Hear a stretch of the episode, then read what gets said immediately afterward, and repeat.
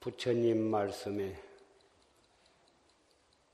중생이 열 가지 일로서 선을 삼기도 하고 또한 열 가지 일로서 악을 삼기도 하나니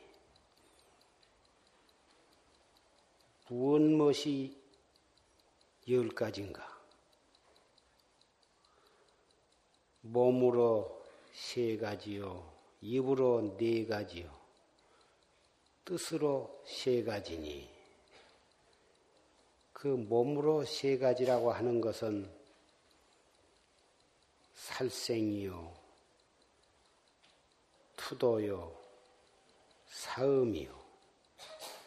입으로 네 가지는 양설이요, 악구요, 망어요, 기여다.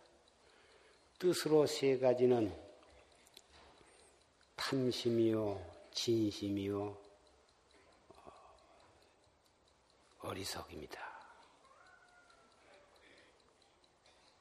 이와 같이 열 가지 일을 성현의 도에 따르지 아니하면 그것을 십 악행이라 그러고 그것이 열 가지 악이고 악이고 그 악을 행하지 아니하면 악을 근처면 이것을 십선행이라고 한다. 그러면 몸으로 세 가지는 산 목숨을 죽이는 것,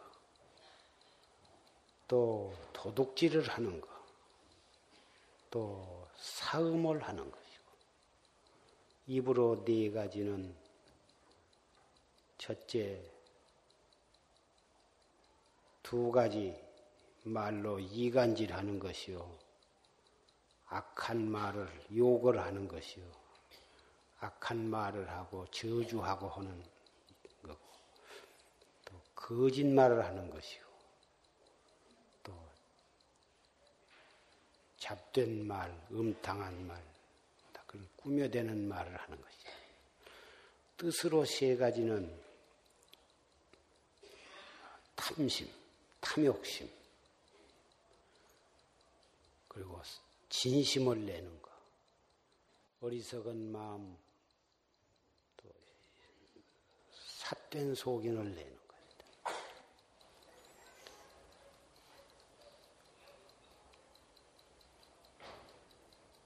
십선과 십악은 어떻게 다르냐? 내나 그 십선과 십악은 대상은 같은데 그런 악한 짓을 하면은 십악이 되고 악한 짓 안 하면 그것이 십선이 되는 거예요.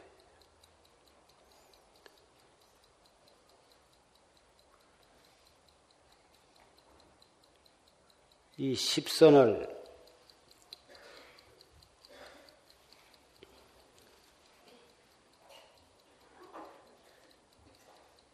산 목숨을 죽이는 것은 생명을 끊는 것인데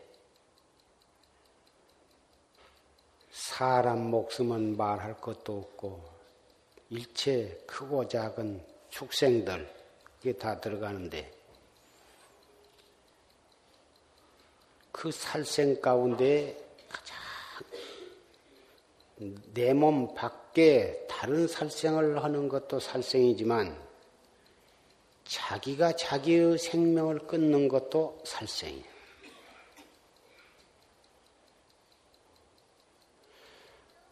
요새 노인들도 갈 곳이 없어 자식에게 버림받고 갈 곳이 없어서 자살하는 사람도 있고 국민학교 어린 학생이 자살을 하는 예도 엊그제보다 뉴스에 나왔습니다. 남을 죽인 것도 나쁘지만은 자기가 자기를 죽인 것도 살생이다. 그러면 살생이라 하는 것은 꼭 눈으로 볼 수 있는 육체만을 죽인 것만이 살생이 아니고 사람으로 하여금 정신적인 타격을 주어 가지고 생의욕을 잃게 하는 것도 그런 것도 살생이고 또 자기 스스로도 삿된 생각, 급한 생각, 억울한 생각이 들어서 스스로 자포자기, 육체에 대한 자포자기, 인생의 삶에 대한 자포자기, 그런 것도 일종의 예, 살생에 들어가고, 살생 가운데 제일 좋지 못한 살생은 무엇이냐? 자기는 성불할 수 없다. 돌을 닦아봤자 소용이 없다. 아무리 돌을 닦아도 견성성불을 못할 것이다. 이렇게 해서 도에 대해서 자포자기 하는 살생이야말로 살생 가운데 가장 무섭고도 옳지 못한 살생이다. 오늘 이 자리에 모이신 법보제자는 불법을 믿는 사람이 누구 다른 사람을 죽일 리가 있겠습니까? 그러한 살생보단 자기의 도를 닦는 데에 대한 견성성불하는 데에 대한 자포자기 그것이 참으로 무서운 살생이라고 하는 것을 명심을 해야 할 것입니다. 둘째, 도둑질을 하지 말아라. 여기에 모이신 여러분이 기회를 받았건 안 받았건 누구 것을 훔치겠습니까? 그런 일반 세상 사람들이, 말하는 그런 도둑질을 하실 리는 없겠고, 자기의 분이 아닌 것을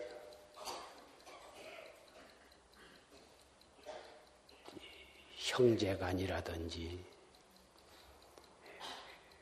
친구간이라든지 분이 아닌 것을 어, 적당한 구실을 붙여서 어, 챙기는 것. 이런 것도 남 것을 도둑질하는 사촌지임 되는 도둑질이 되는 것입니다. 그런 것 때문에 형제 간의 재판도 하고, 싸우기도 하고, 또 이 정을 손상을 하게 됩니다. 요새는 어떻게 세상이 험해졌던지. 이 청소년들도 사람을 죽이고 강도질을 하고 날이 먼 날마다 강도 절도가 온 세상을 시끄럽게 해서 강도를 없애는 전쟁을 선포하기도 하고 그랬는데 온 세상이 아주 강도 절도로 우글대고 있습니다.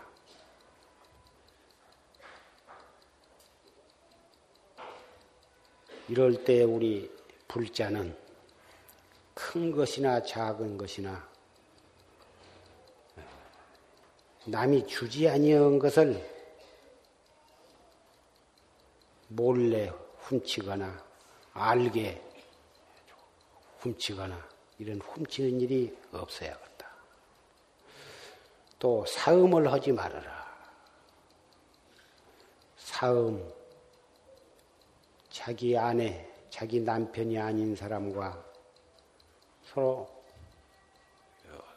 사랑하지 말아라. 사행은, 사음은 자기 스스로 몸을 더럽히고, 나아가서는 자기의 마음을 더럽히고, 몸과 마음을 더럽히면 항상 마음이 괴롭고 불안하고 언젠가는 자기 스스로를 멸망하게 하고 가정을 파탄에 이끌고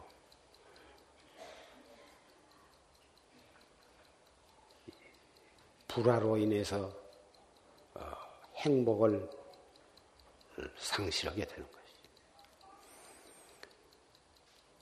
입으로 짓는 네 가지는 거짓말, 허황된 소리, 허망한 소리, 속이는 소리 그런 말을 하지 말 것이며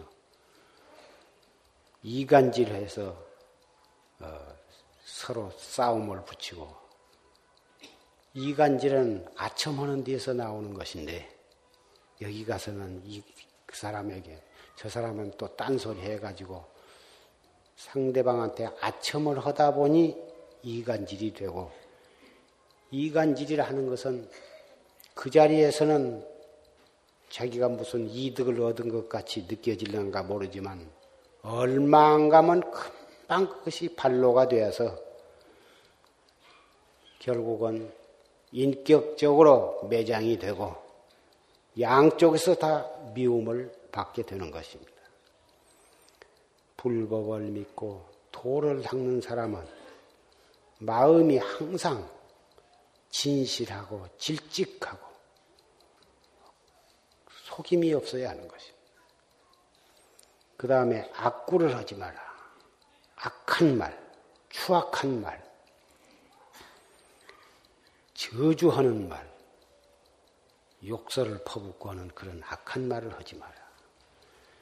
자기가 자기 자신의 감정을 조절을 못하면 조금 자기 비위에 틀리면은 막 사정없는 입에 못 담을 욕설이 터져 나오는데 불법을 믿고 수행을 하는 사람은 어떠한 자기 뜻에 어기는 일을 당할지라도 주먹 같은 놈이 속에서 틀어 오르고 곧 목근육까지 욕이 나오려고 할 그런 찰나에도 더 심호흡을 하면서 생각을 돌려. 아, 내가 십선계를 받았는데 이래서야 되겠느냐. 심호흡을 하면 심호흡을 더 깊 이 숨을 마셨다가 잠깐 참았다가 후 숨을 내쉬면 그 주먹까지 틀어오른 격분이 스르르 가라앉게 되는 거죠. 그 추악한 욕은 지금은 어떻게 사람들이 성질이 급해져 가지고 조금만 건드리면 눈에 살기를 띠고 입에서 막 욕이 터져나거든. 택시를 타도 운전사가 그러고 도처에서 사람들이 노상 사람마다 칼을 품고 대인 것 같이 살기가 등등하다. 그런 세상에서 우리가 장애 없이 살아가려면 항상 스스로 화두를 들고 정진을 해야지. 까딱하면 그런 사람한테 만나면은 부딪히게 된다. 상대방이 좀 험하게 나오더라도 나는 항상 느긋한 마음을 가지고 자비심으로 상대하면 상대방이 험하게 나오다가도 그냥 그 사람 얼굴을 보면 스르르 상대방도 가라앉게 되는 것이. 손뼉도 마주 두 손이 부딪혀야 소리가 나지. 한 손이 아무리 소리를 내려고 해도 반대쪽 손이 맞서지 아니하면 소리가 날 수가 없는 것이니 집안에서나 사회에서나 직장에서나 항상 예, 화두를 들고 그렇게 살아가면 제절로 감정이 순화가 되고 다른 사람과 다른 사람에게 욕을 어, 먹을 필요도 없고 또 자기도 욕을 할 필요도 없게 되는 것입니다. 그 다음에 기여, 불기여, 꿈에 대는 말을 하지 말아라. 이 기여에 대해서는 진실치 못한 것을 아주 그럴싸하니 입담 좋게 꿈에 대 가지고 번들러니 하는 그런 그런 짓을 하지 말아라. 이렇게도 풀이를 하거니와 잡되고 더러운 말을 하지 말아라.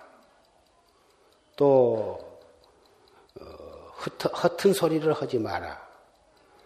또 옳지 못한 말을 하지 말아라.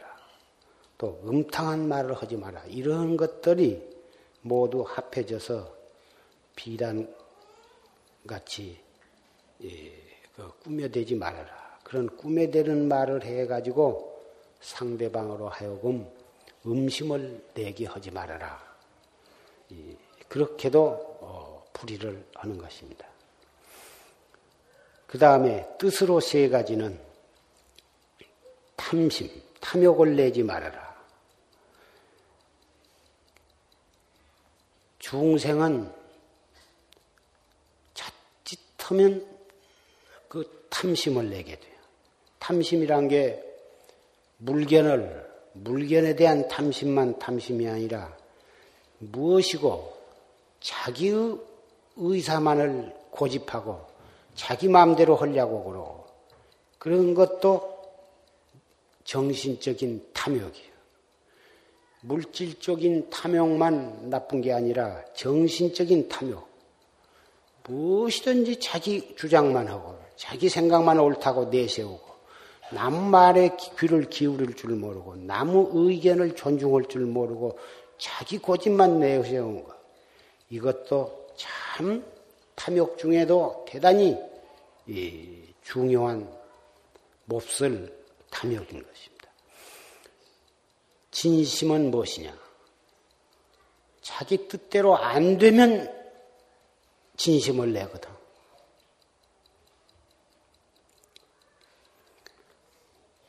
진심을 낸 사람은 반드시 탐욕이 심한 사람이에요. 탐욕이 없는 사람은 진심을 낼 필요가 없어.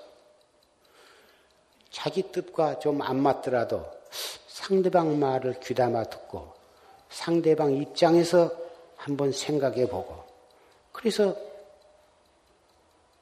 양보할 일은 양보하고 상대방 의사를 존중히 여기고 이러면 어디를 가든지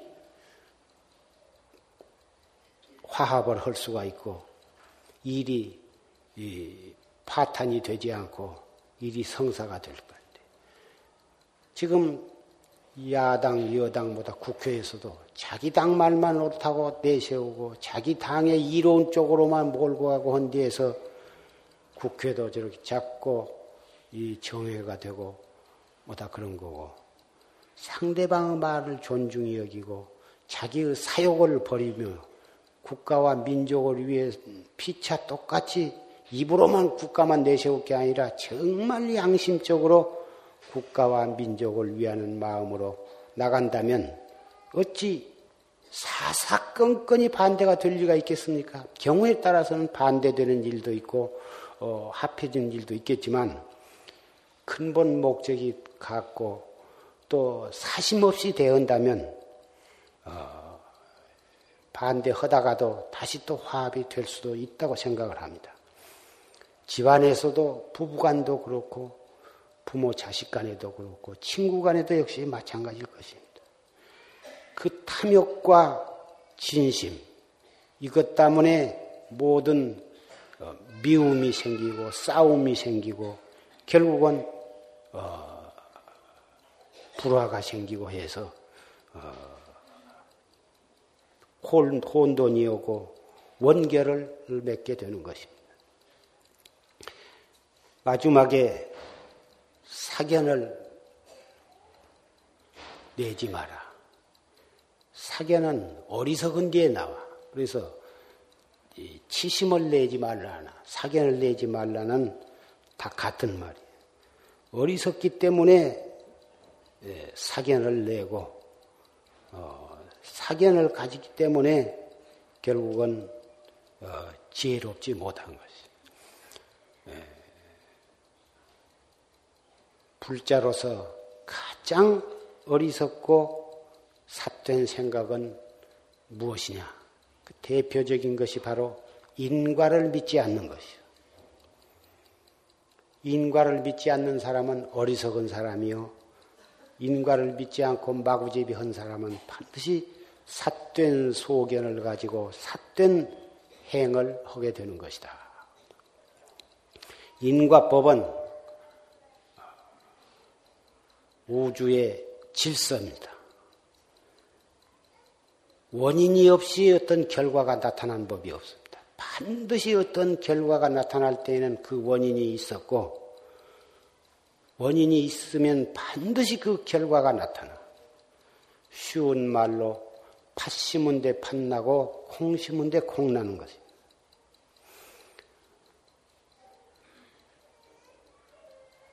행동에 있어서나 말 한마디에 있어서나 아무도 몰래 속으로 잠깐 일어났다가 꺼져버리는 생각까지라도 반드시 그것이 어떤 형태로든지 그 결과가 나타난 것입니다.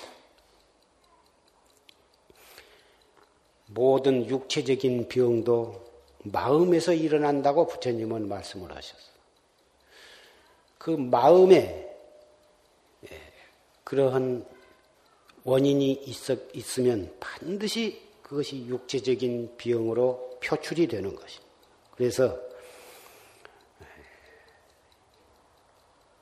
인과를 올바르게 이해하고 그 인과의 어, 법칙을 철저하게 믿고 그러면 앞에 말한 살생이나 도둑질이나 사음이나 망어, 양설, 악구, 기어, 탐욕, 진심 이런 앞에 아홉 가지의 죄과를 자연히 범하지 않게 되는 것입니다. 만약 모든 사람들이 인과의 법칙을 올바르게 이해하고 철저하게 실천하게 되면 이 세상에 싸움은 없어질 것이요, 미움도 없어질 것이고, 어, 따라서 감옥도 필요가 없이 될 것입니다. 이 세상에 감옥만 없어질 뿐만 아니라 지옥도 없어지게 될 것입니다. 현세의 감옥이 없어지고 내생의 지옥이 없어진다면 온 세상이 극락 정토가 되는 것입니다. 그래서 불자는 인과를 철저하게 믿어버려야 돼. 인과를 믿으면은 첫째 자기 마음이 편안하고 자기 하는 행동과 말과 생각이 다 십선법에 맞도록 행하, 행하게 되는 것입니다. 그래서 십선법을 어, 잘 지키면 십선계를 잘 지키면은 다 천상에 태어나고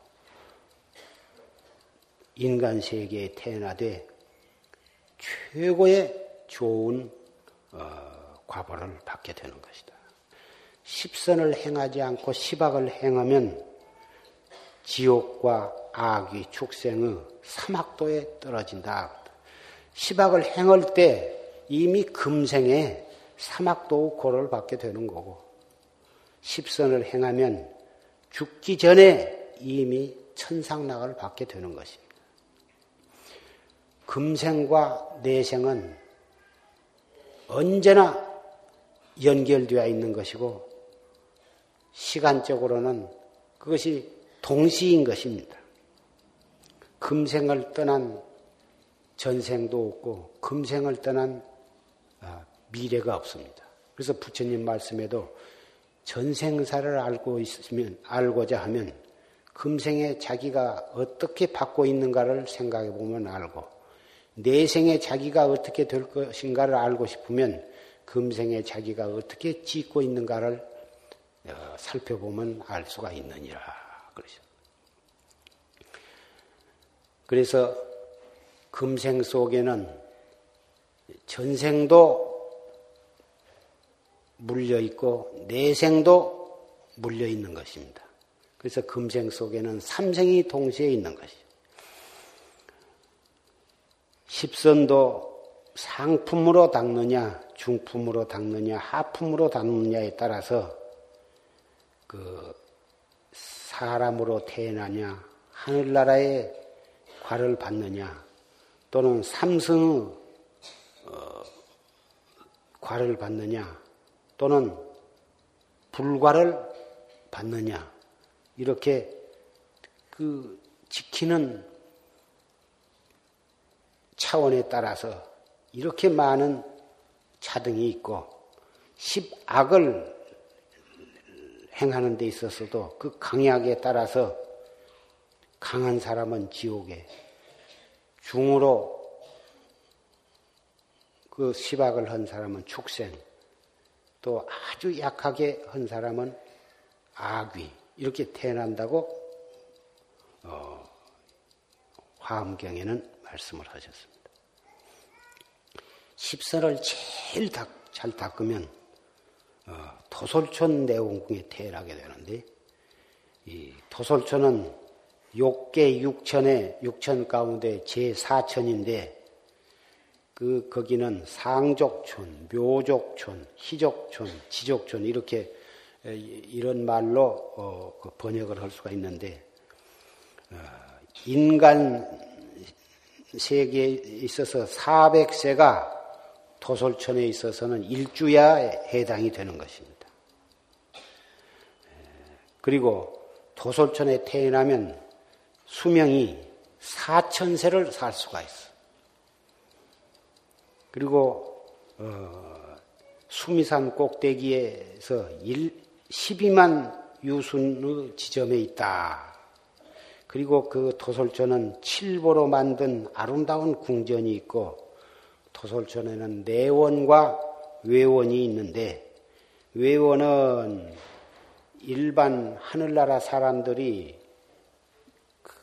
용락을 누리는 것이고 내원은 56억 7천만 년 뒤에 이 연부제의 부처님, 서가모니 부처님 다음 부처님으로 출세하실 미륵보살이 지금 거기에 대기하고 계신 곳이다. 예.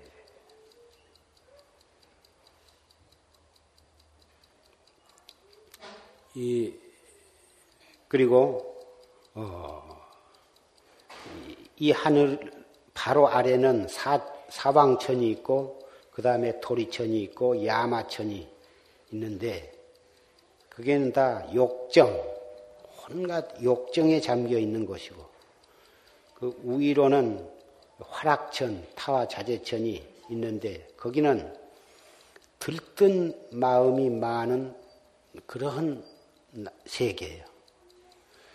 예. 그러면 도솔촌 내원궁은 용락에 잠기지도 않고 또 그런 어, 들뜨지도 않으면서 천상 낙에 만족한 마음을 내, 낸다.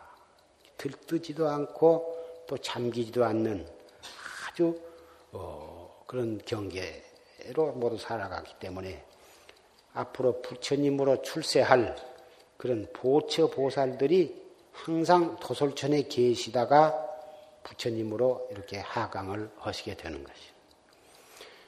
그래서 참선하는 사람은 마음이 어떤 기쁨에 들떠 있지도 않고 어떤 탐욕, 용락에 잠겨 있지도 않고 그러한 마음이라야 도를 올바르게 닦을 수가 있는 거예요. 또 그렇게 닦아가면 마음이 그런 상태로 되는 거죠. 그래서 실제로 어, 로켓 같은 것을 타고 올라가면 정말 토솔천이 있는가, 얼마나 타고 올라가면 성층권을 지내서 어, 그 진공권을 지내 가지고 얼마나 올라가만 있는가? 그것은 아직 과학적으로는 어, 밝혀지지 않고 있지만 우리 참선하는 최상승을 믿고 도를 닦는 사람은 도솔천 내원궁도 우리의 마음 속에 있고 극락 세계도 우리 마음 속에 있다고 그렇게 믿어야 합니다.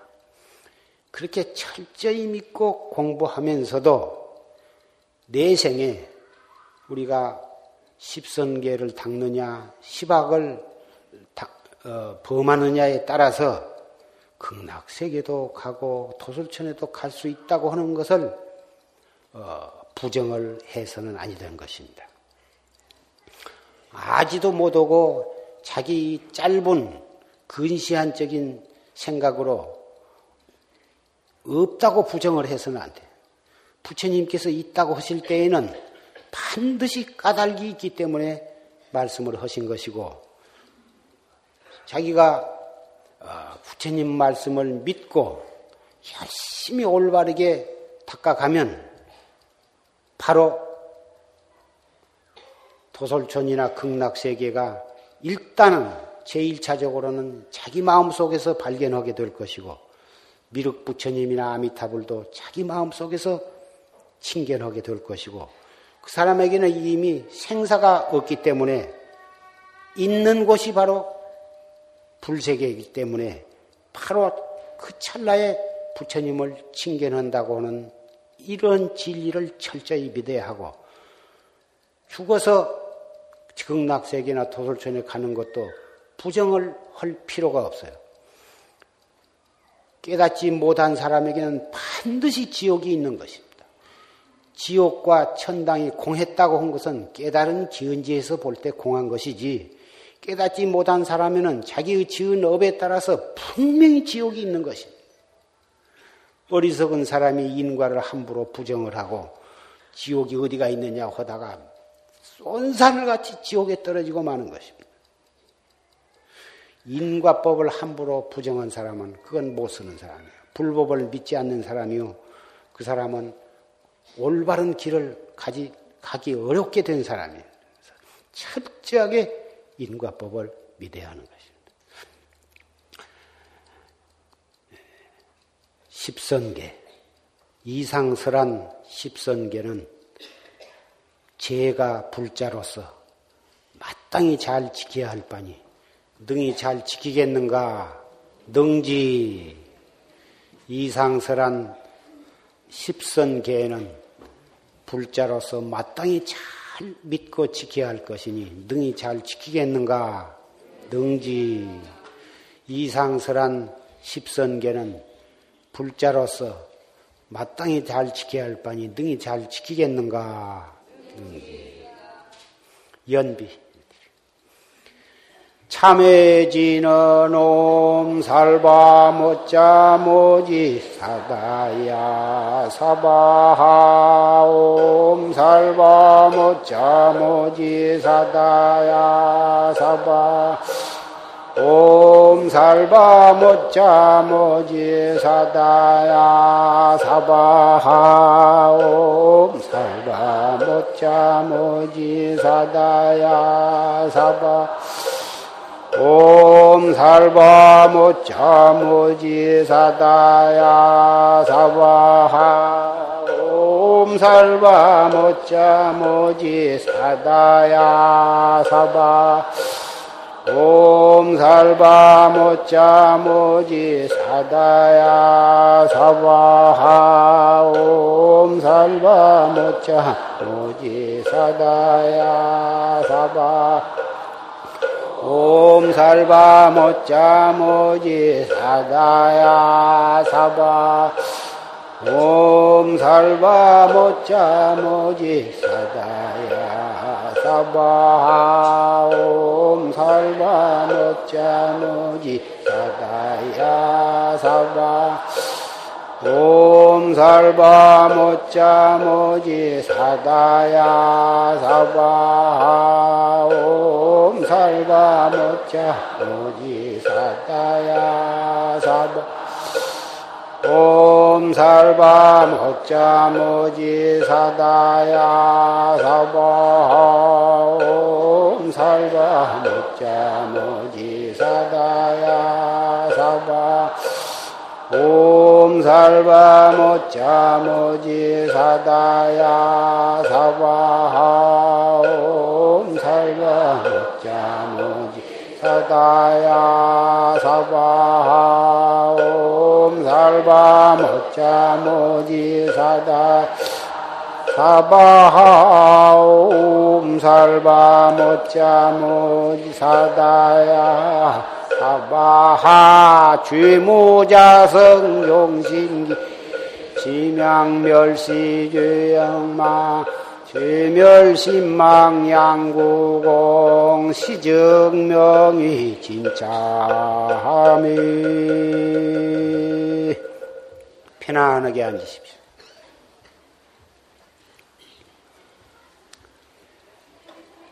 부처님 말씀에 죄가 있거든 스스로 참회하고 그 마음을 몰록 쉬어버려.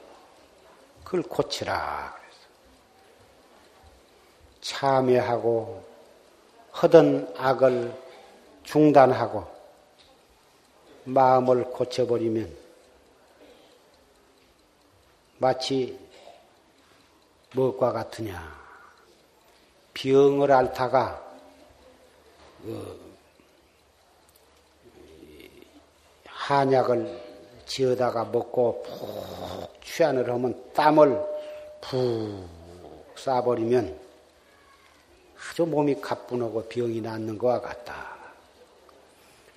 참여를 하지 아니하고 고치지 아니하면 지은 허물이 죄가 되어 가지고 그 마음에 따라 따라붙어. 그래가지고 그 물이 흐르고 흘러서 바다에 들어가듯이 바다에 들어가면 점점 점점 바닷물이 불어나서 짚어진 것과 같다. 허물이 사람이 중생이 살다 보면 본의 아니게 허물을 저지를 수도 있고 큰 허물, 작은 허물 또 누구 자기의 생각이 좁아가지고 본의 아니게 그럴 수도 있고 나무 꿰임에 빠져서 허물을 저질 수가 있고 그러나 항상 부처님의 법문을 듣고 또 절에 와서 하다 보면 하하 내가 잘못했구나 염불도 하고 경도 있고 참선을 하다 보면 금방 자기를 반성하게 되거든.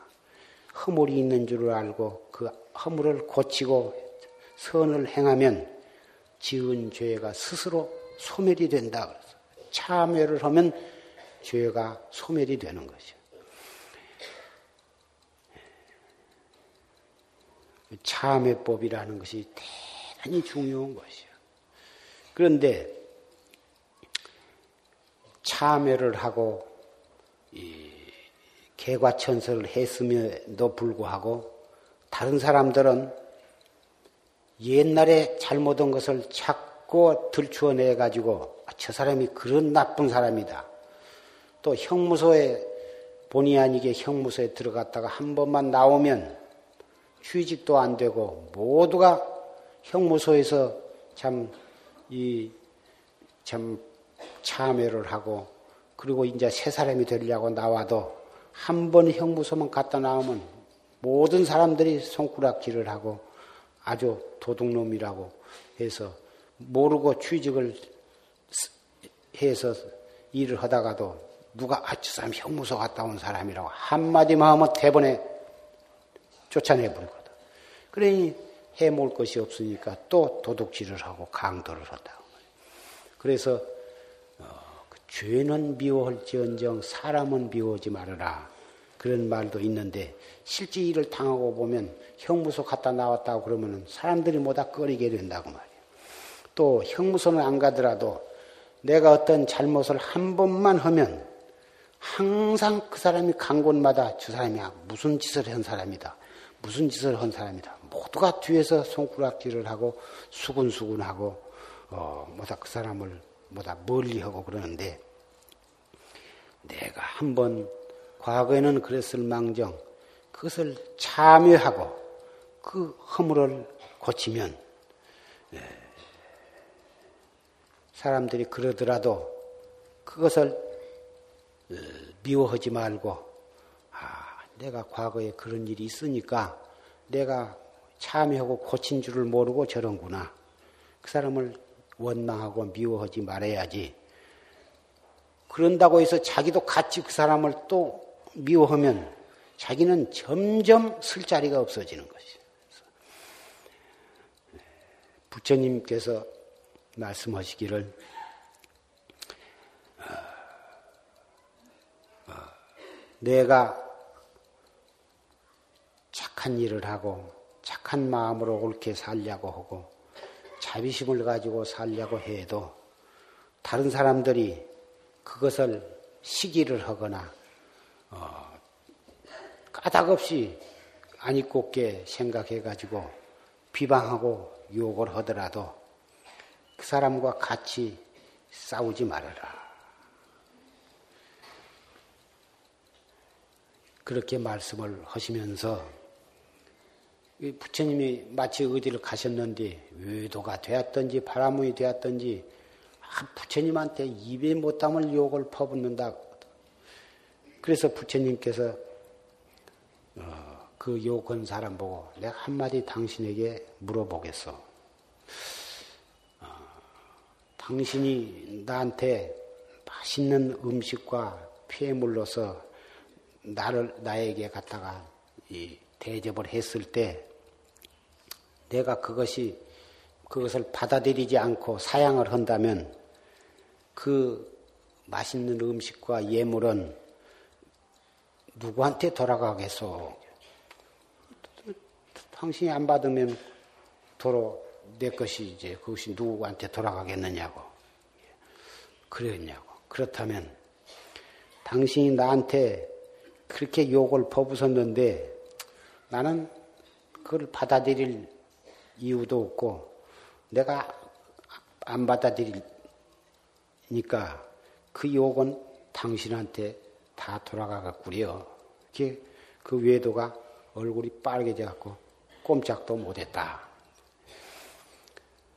예. 여러분도 가정에서나 어디서나 누가 전생에 어변으로 그랬던지, 금생에 무슨 그 사람이 감정이 나서 그랬던지, 공연히 시비를 붙이고 내, 나한테 친절치 못하게 군다 하더라도 동요하지 말고, 동요하지 말고 딱 화두를 들고 마음만 편안하게 하면 그렇게 시비를 걸던 사람도 그냥 별 수 없이 입이 딱 붙어버릴 것이고 다음에는 그러지 못할 것이고 어, 그리고 저 사람이 그런다고 해서 내가 대꾸를 해가지고 싸우면 옆에 구경하는 사람들은 둘이 다 똑같은 사람으로 취급을 할 것이다 그 말이에요. 또 싸운다고 좀 시끄럽게 하지 말라고 남 공부 못하게 한다고 다 그럴 거라고 말이에요. 근데 한 사람이 자꾸 시비를 붙여도 나는 동심이 안 되고 같이 맞서서 싸우지 않고 가만히 있으면 옆에 사람들이 아 저분이 참 훌륭한 분이로구나. 참 얌전한 분이로구나. 정말 보살이로구나. 모두가 다 존경할 것이라고 말이에요. 그래서 대중이 이렇게 많이 모여서 이렇게 사시니 모두 이 크고 작은 문제가 있을 수도 있으나 피차가 서로 하심하고 서로 양보하고 자비심으로 대한다면 참 무장무예하게 공부도 잘하시게 될 것이고 가정에서도 그런 마음가짐으로 살아가면 가정도 참 화평하게 예, 예, 예, 살게 되고 화평한 가정에는 복이 굴러 들어올 것입니다. 공부하는 데 있어서 제일 방해가 되는 것이 이 속상하는 것입니다. 오장이 확 뒤집어지면 영안에서 화두를 좀 챙기려고 해도 잘 안 들어지거든. 이먹고 이먹고 해도 영이 입으로만 되지 속으로는 안 돼. 자꾸 속에서 이런 놈이 틀어오르기 때문에 잘 안 되거든.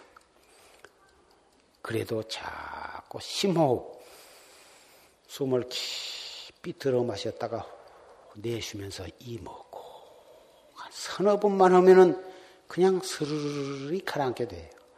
그래서 참선해 나가는데 이 심호흡이 대단히 중요하고 또 이 몸의 피로 회복하는 데에도 심호흡이 중요하고 어, 또 자기 감정을 스스로 잘 조종하는 데에도 심호흡이 대단히 중요해요. 사람들은 참으라 참으라 하지만 참는 것이 그렇게 경우에 따라서는 참, 참는 것이 대단히 참 중요할 때도 있지만 매양 억지로 참다 보면 한도가 있어서 쌓이고 쌓이다 보면은 언젠가는 폭발을 하는데 그때는 걷잡을 수 없이 큰 사건이 일어나거든. 그리고 계속 참고 참다 보면 그림이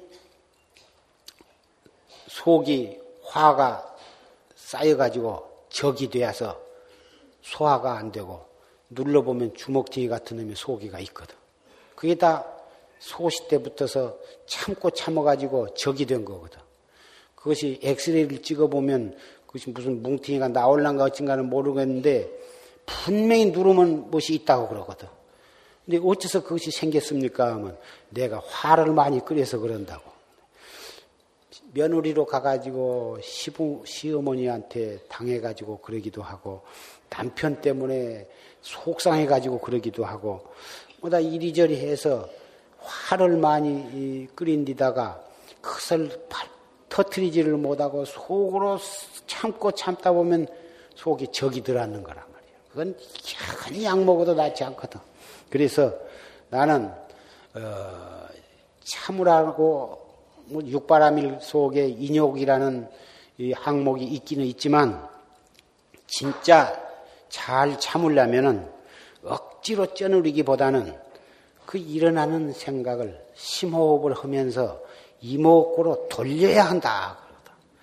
돌리면은 그림이 풀어지면서 그것을 계기로 해서 화두를 드니까 업을 짓지 아니하고 깨달음으로 한 걸음 나아가게 되는데 화두를 들지 않고 억지로 참다 보면 큰일이거든. 병이 나고 결국은 언젠가는 참다 참다 참는 것도 한도가 있어서 터질 때는 무섭게 터진 거라고 말이에요. 그래서 앞으로는 억지로 참으려고 하지 말고 그냥 심호흡을 하면서 이 먹고 이 먹고 하시란 말이에요. 남편이나 아내나 또는 친구나 또는 어른이 억울한 소리를 하시면 숨을 들어 마시면서 이 먹고 소리는 내지 말고 속으로 하라고 말이에요. 어른이 뭐라고 하는데 이 먹고 이 먹고 될거 아니야.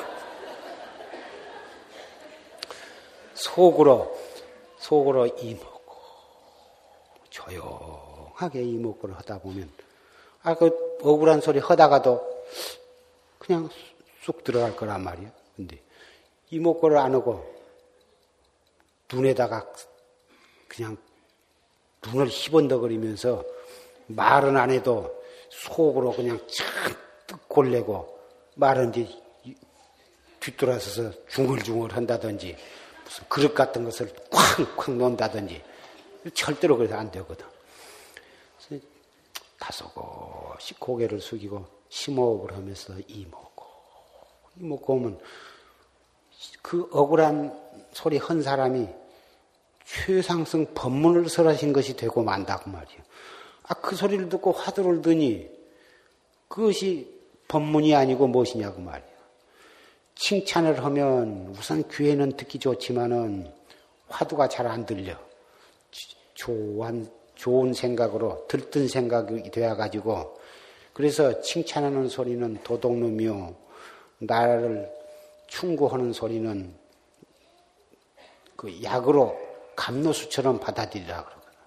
칭찬하는 소리에 까딱 잘못하고 우쭐대다가는 큰일 나는 법이고 나의 잘못을 지적해주고 꾸짖는 말, 험담하는 말을 그 말을 잘 새겨서 받아들이고 고맙게 받아들이면 나를 비방하고 욕하는 소리가 바로 감노수가 되고 마는 것이다. 그 말. 인생을 살아가는데 칭찬도 듣게 되지만은 흔히 어디를 가나 욕을 본의 아니게 욕을 먹기도 하고 비방을 듣기도 하는데 그 칭찬하는 소리 별로 좋아할 것이야 못 돼. 그래서 이 공자님도 칭찬하면 대단히 좋아하고 자기 잘못을 지적해주면 듣기 싫어하는 사람하고는 장차 장래 두고 봤자 별 볼 일 없는 사람이니 그런 사람하고는 친구를 하지 말라 그랬습니다. 공자님도 유교의 세계 뭐 3대 성현의 한 분인데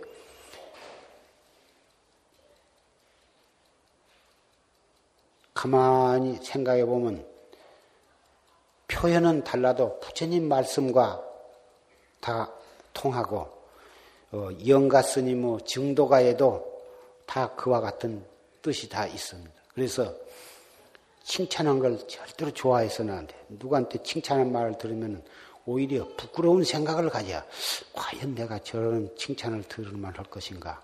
참 너무 과분한 말을 하시는구나. 항상 부끄럽게 생각하고 나의 잘못을 지적해 주거나 충고를 해준 말은 척 듣는 순간에는 조금 귀가 입맛 없다고 그러거든. 그렇지만 양심적으로 생각해 보면 정말 참 한참 한 시간이나 두 시간 또 그 이튿날쯤 또는 그날 저녁에 잘 때쯤 가만히 어째서 그 사람이 나한테 그런 말을 했을까? 아, 확실히 나한테 그런 말 들을 만한 요소가 있, 있구나. 그렇게 참여를 하면 그때사 아, 그 사람을 어, 어, 참 미흡게 생각할 것이 아니라 참 고맙게 생각해야겠다. 우리가 참선을 많이 해서 찰나간에 자기의 감정을 돌릴 수 있는 훈련이 쌓인 사람은 듣는 찰나에 바로 감도수처럼 받아들여질 것이고 참선이 아직 익숙하지 못하고 수행이 옅은 사람은 그날 저녁에 잘 때쯤 또는 그 이튿날쯤 가면은 그런 생각이 들 거예요. 저기 저 북극 지방의 에스키모인은 어떻게 둔하든지 뭔 욕을 하면 그때는 아무지도 안 해. 조금도 눈빛 하나, 얼굴빛 하나 아, 변하지 않고 있다가 아, 그 이튿날 사 도끼를 갖고 쫓아온다 이거. 그때서 와서 닿는 거예요. 두텁게 두터워가지고 금방 말해도 못 알아들어.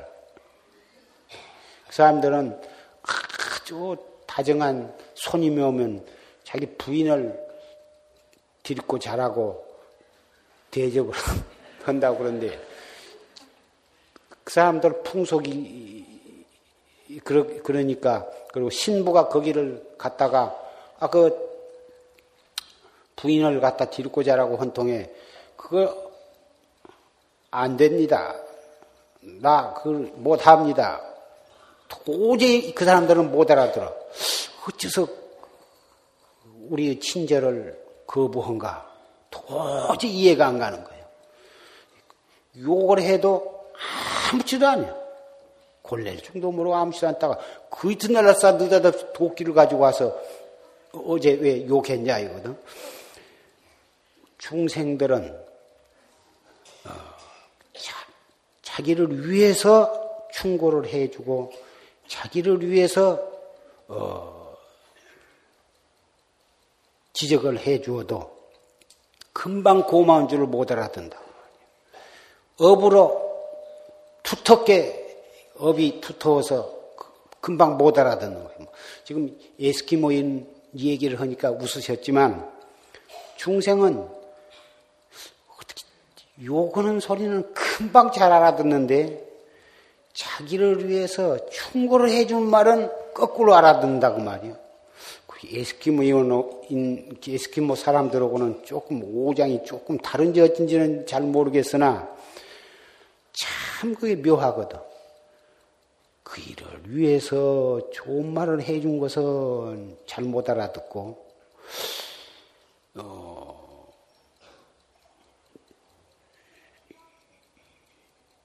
욕하는 소리와 그래서 그게 아마 오장육부가 다른 것은 아닐 것이고 어린 애기들 병에 좋으라고 약을 주면 쓰다고 안 먹으려고 그러고 그단 것은 이에도 해롭고 몸에 해로워도 자꾸 단 것만 먹으려고는 어린 애기들이 무엇이 나빠서 그런 것이 아니라 아직 철이 안 들어서 그 그래서 그런 거와 마찬가지죠. 나이는 40, 50 먹었어도 아직 철이 덜 어, 들어서 그런 것인지 이제 법문을 자꾸 듣다 보면 반드시 이 그 참으로 나를 이것이 나한테 이로울 것인가 해로울 것인가를 그 지혜롭게 판단할 수 있는 능력이 생기리라고 생각합니다. 그래서 어, 참선은 첫째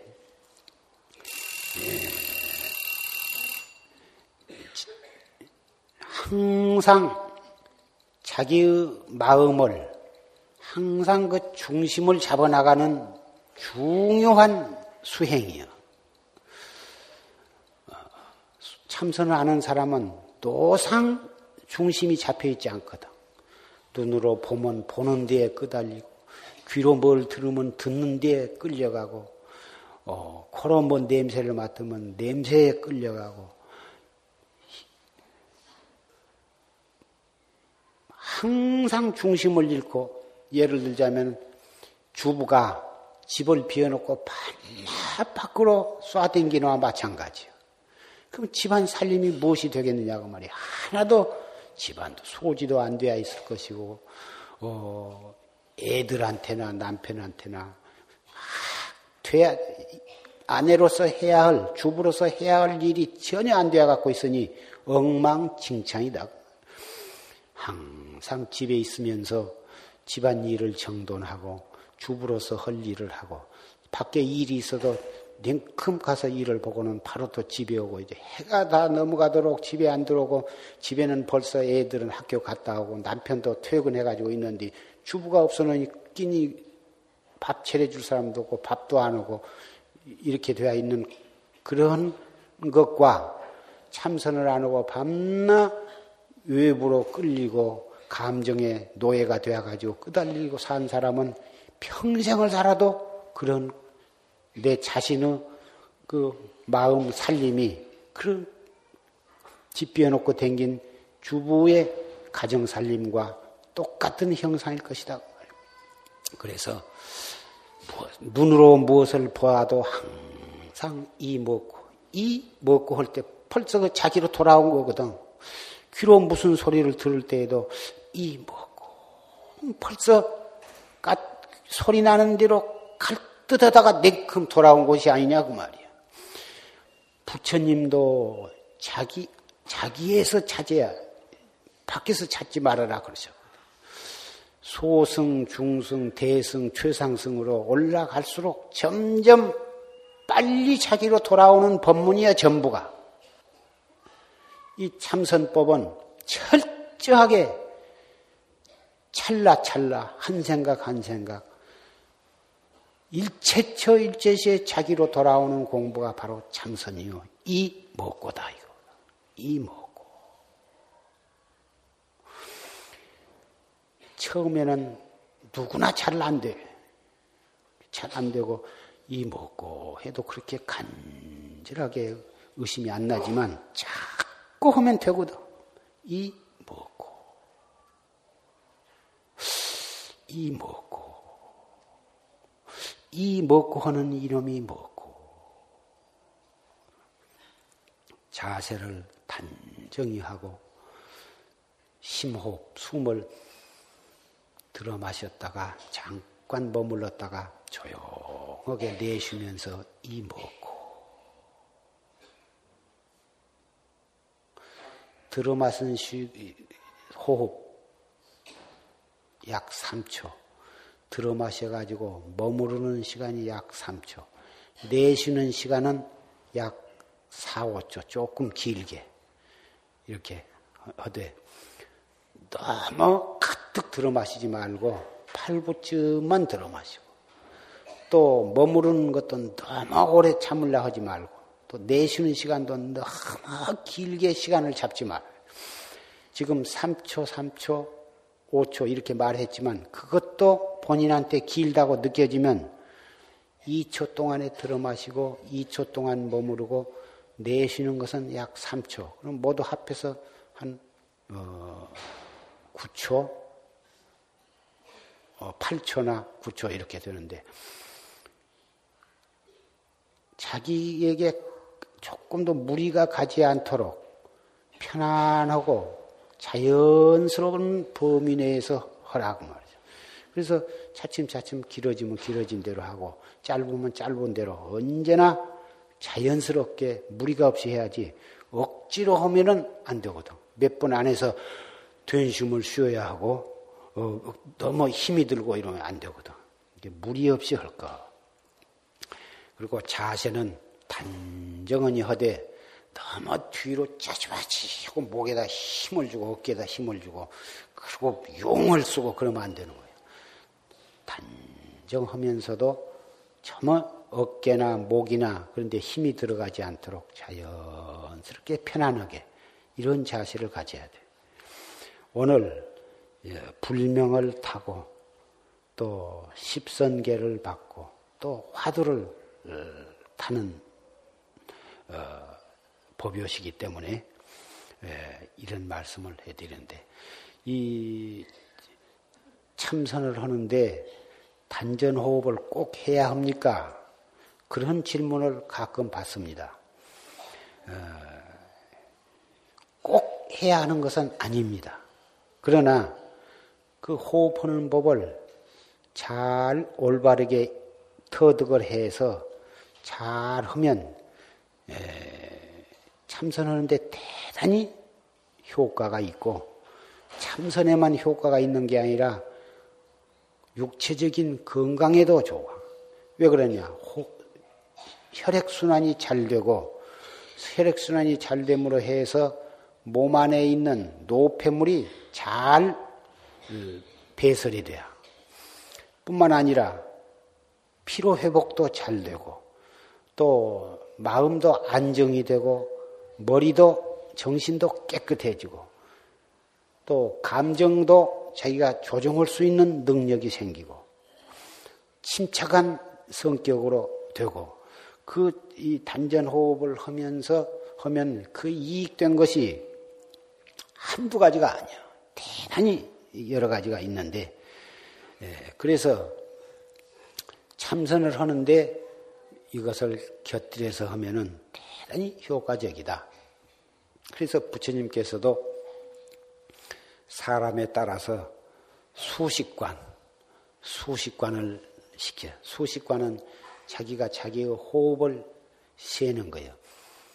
들어 마셨다 내쉬고 하나 또 들어 마셨다가 잠깐 머물렀다가 내쉬고 둘 이렇게 해서 호흡을 이렇게 쉬는 거예요. 그래서 그것이 수식관인데 수식관을 시키기도 하고 또 백골관이라는 그런 이 관을 시키기도 하고 또 사렴처관을 시키기도 하고 그 사람의 근기와 체질에 따라서 여러 가지 방편을 그 쓰셨다고 말이요. 그래서 그것을 오늘날 차츰차츰 그런 것도 다 구체화되고 체계화가 되어가지고 여러 가지 운동하는 사람, 무술하는 사람, 어, 또이까지라도 이 요가 하는 사람 전부 다 이 호흡법을 통해서 육체적인 건강, 정신적인 통일을 도모하기 위해서 이 호흡법이 널리 개발이 되어 있는데 에, 참선하는 사람은 그런 여러 가지 복잡한 호흡보다는 지금 산승이 말한 간단한 방법을 쓰면서 이, 그 호흡을 하면서도 화두를 드는데 지장이 없도록 이렇게 해야 합니다. 그런데 어떻게 된 것인지 단전 호흡을 하면 가슴이 답답하고 소화가 안 되고 이가 꽉 맥힌 것까지 느껴져서 도저히 단전호흡을 할 수가 없다. 이런 호소를 하는 분을 또 가끔 만납니다. 그런 그것은 너무 무리하게 했지 않는가? 무리하게 호흡을 해가지고 그런 결과가 오지 않는가? 이렇게 생각을 하고 어, 무리하게 한다는 것은 숨을 들어 마셔가지고 그 호흡이 저 밑에 단전 호흡까지 가도록 막 눌러댄단 말이에요. 절대로 그렇게 눌러대서는 안 돼.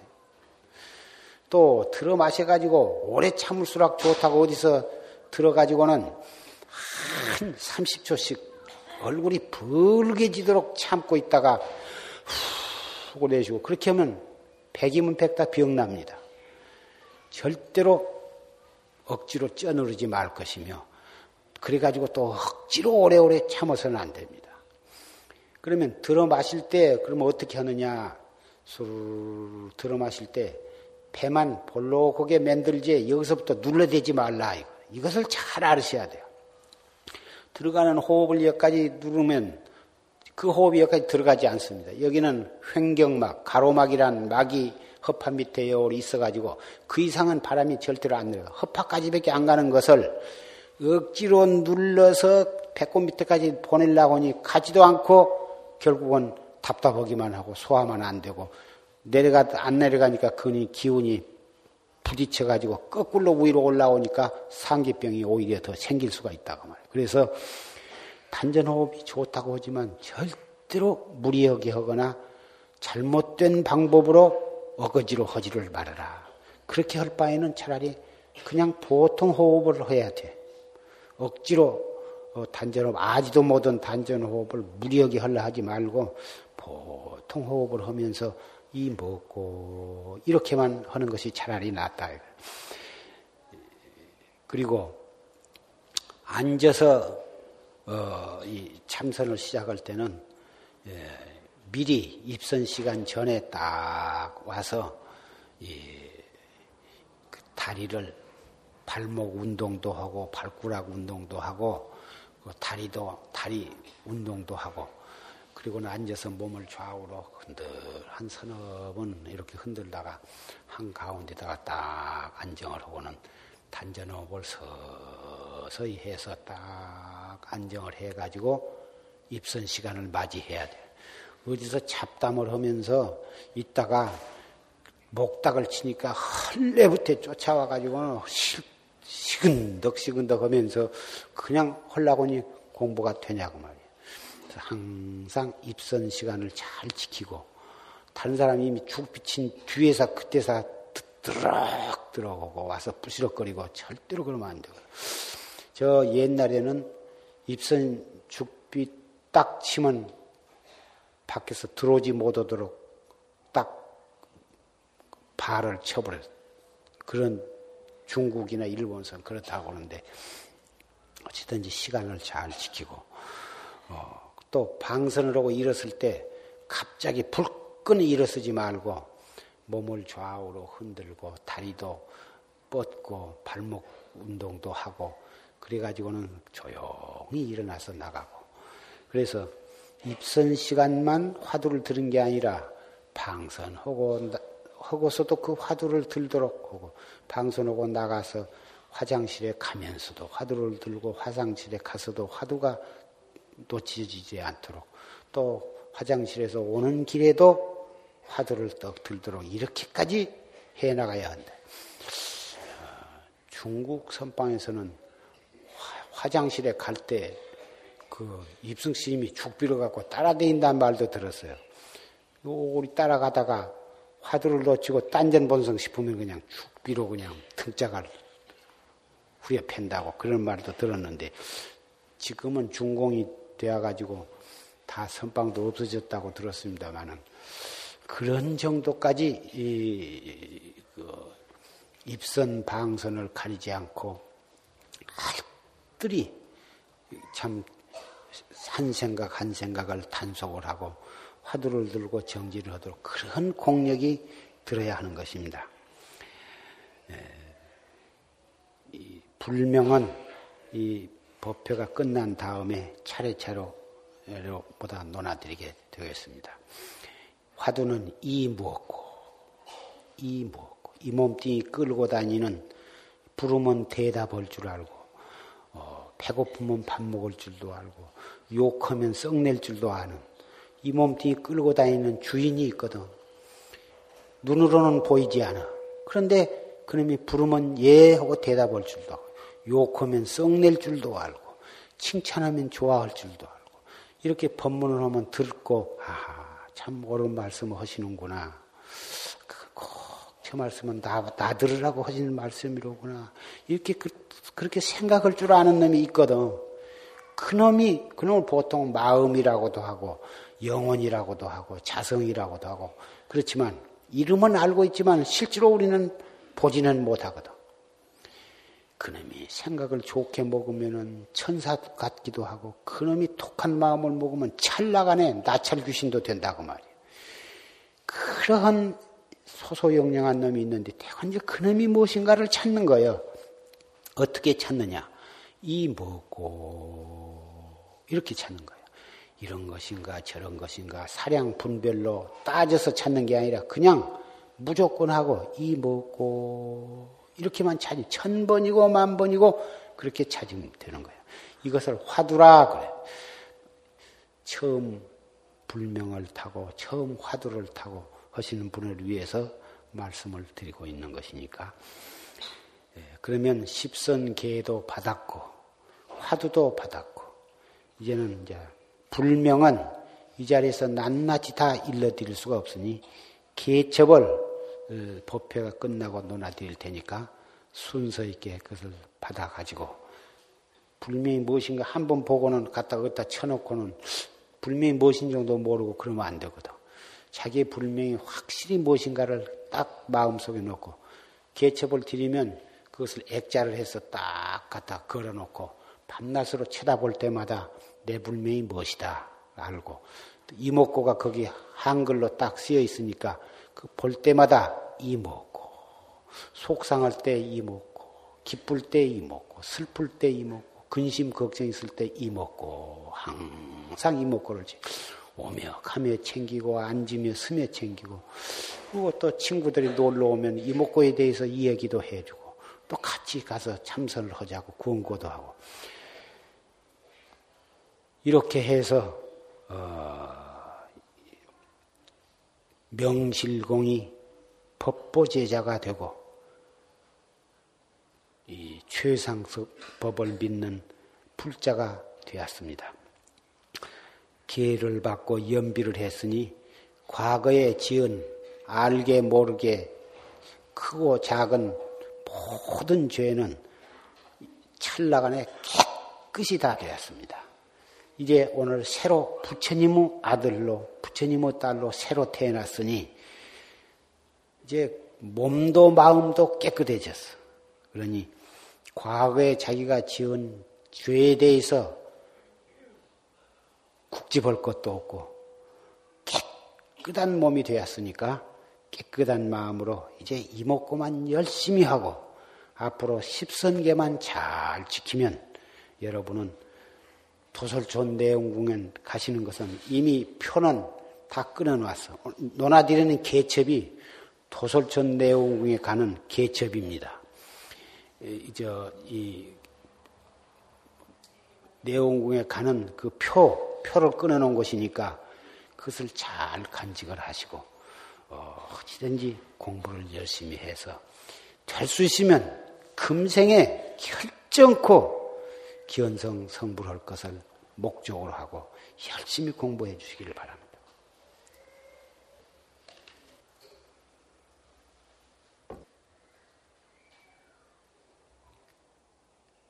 선아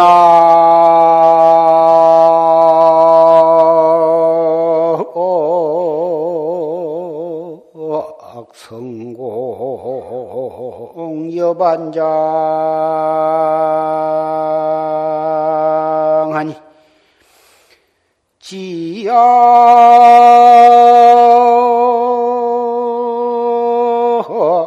행선 순성돈이라나.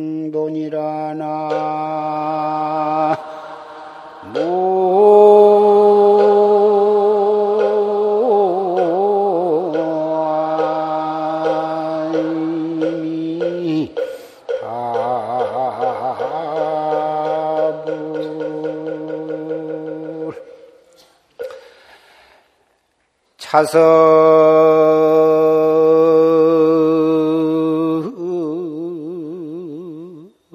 본무 살불사하니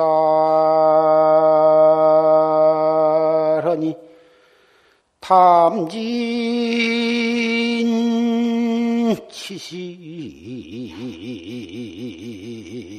본공인이라나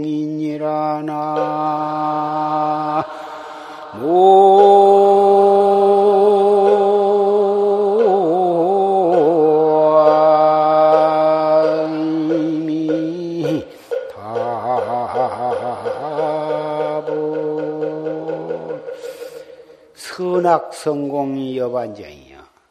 선이다 악이다. 저 사람은 착하다 악한 사람이다. 뭐다 그렇사지만은 그, 그 선인이나 악인이나 그 본바탕은 똑같은 사람이고 어, 다만 업에 따라서 습기에 따라서 잠시 그런 것인데 선의 성품이 뿌리가 따로 있는 것이 아니고 또 악의 성의 뿌리가 따로 있는 것이 아니요. 내나 진여 자성에서 나오는 어, 물결에 지내지 못한 것이지 그 근본에 들어가서는 조금 더 선도 악도 없는 것이니 그래서 착한 사람도 한 생각 잘못 먹으면 손바닥 두집듯이 악한 짓을 할 수도 있고 어제까지 악한 짓을 했어도 한 생각 탁 돌이키면은 선한 사람이 될 수가 있는 것이야. 그래서 어,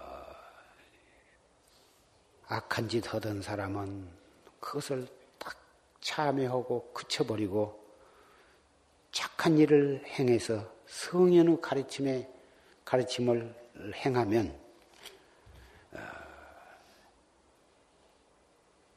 되는 것이다 그 말이에요.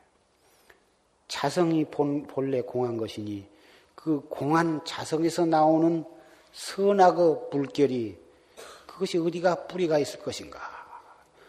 없는 뿌리를 있는 것으로 착각하고 스스로 괴로워하고 남을 어, 미워해서도 아니 된 것이고 설사 과거에 자기 성질이 좀 나빴거나 나쁜 성질을 썼고 나쁜 짓을 했다 하더라도 어쨌든지 부처님 앞에 참여하고 생각을 돌이켜버리고 새로운 출발을 해서 어, 마음의 안락을 찾고 영원한 행복을 어, 누려야 할 것이 아닙니까?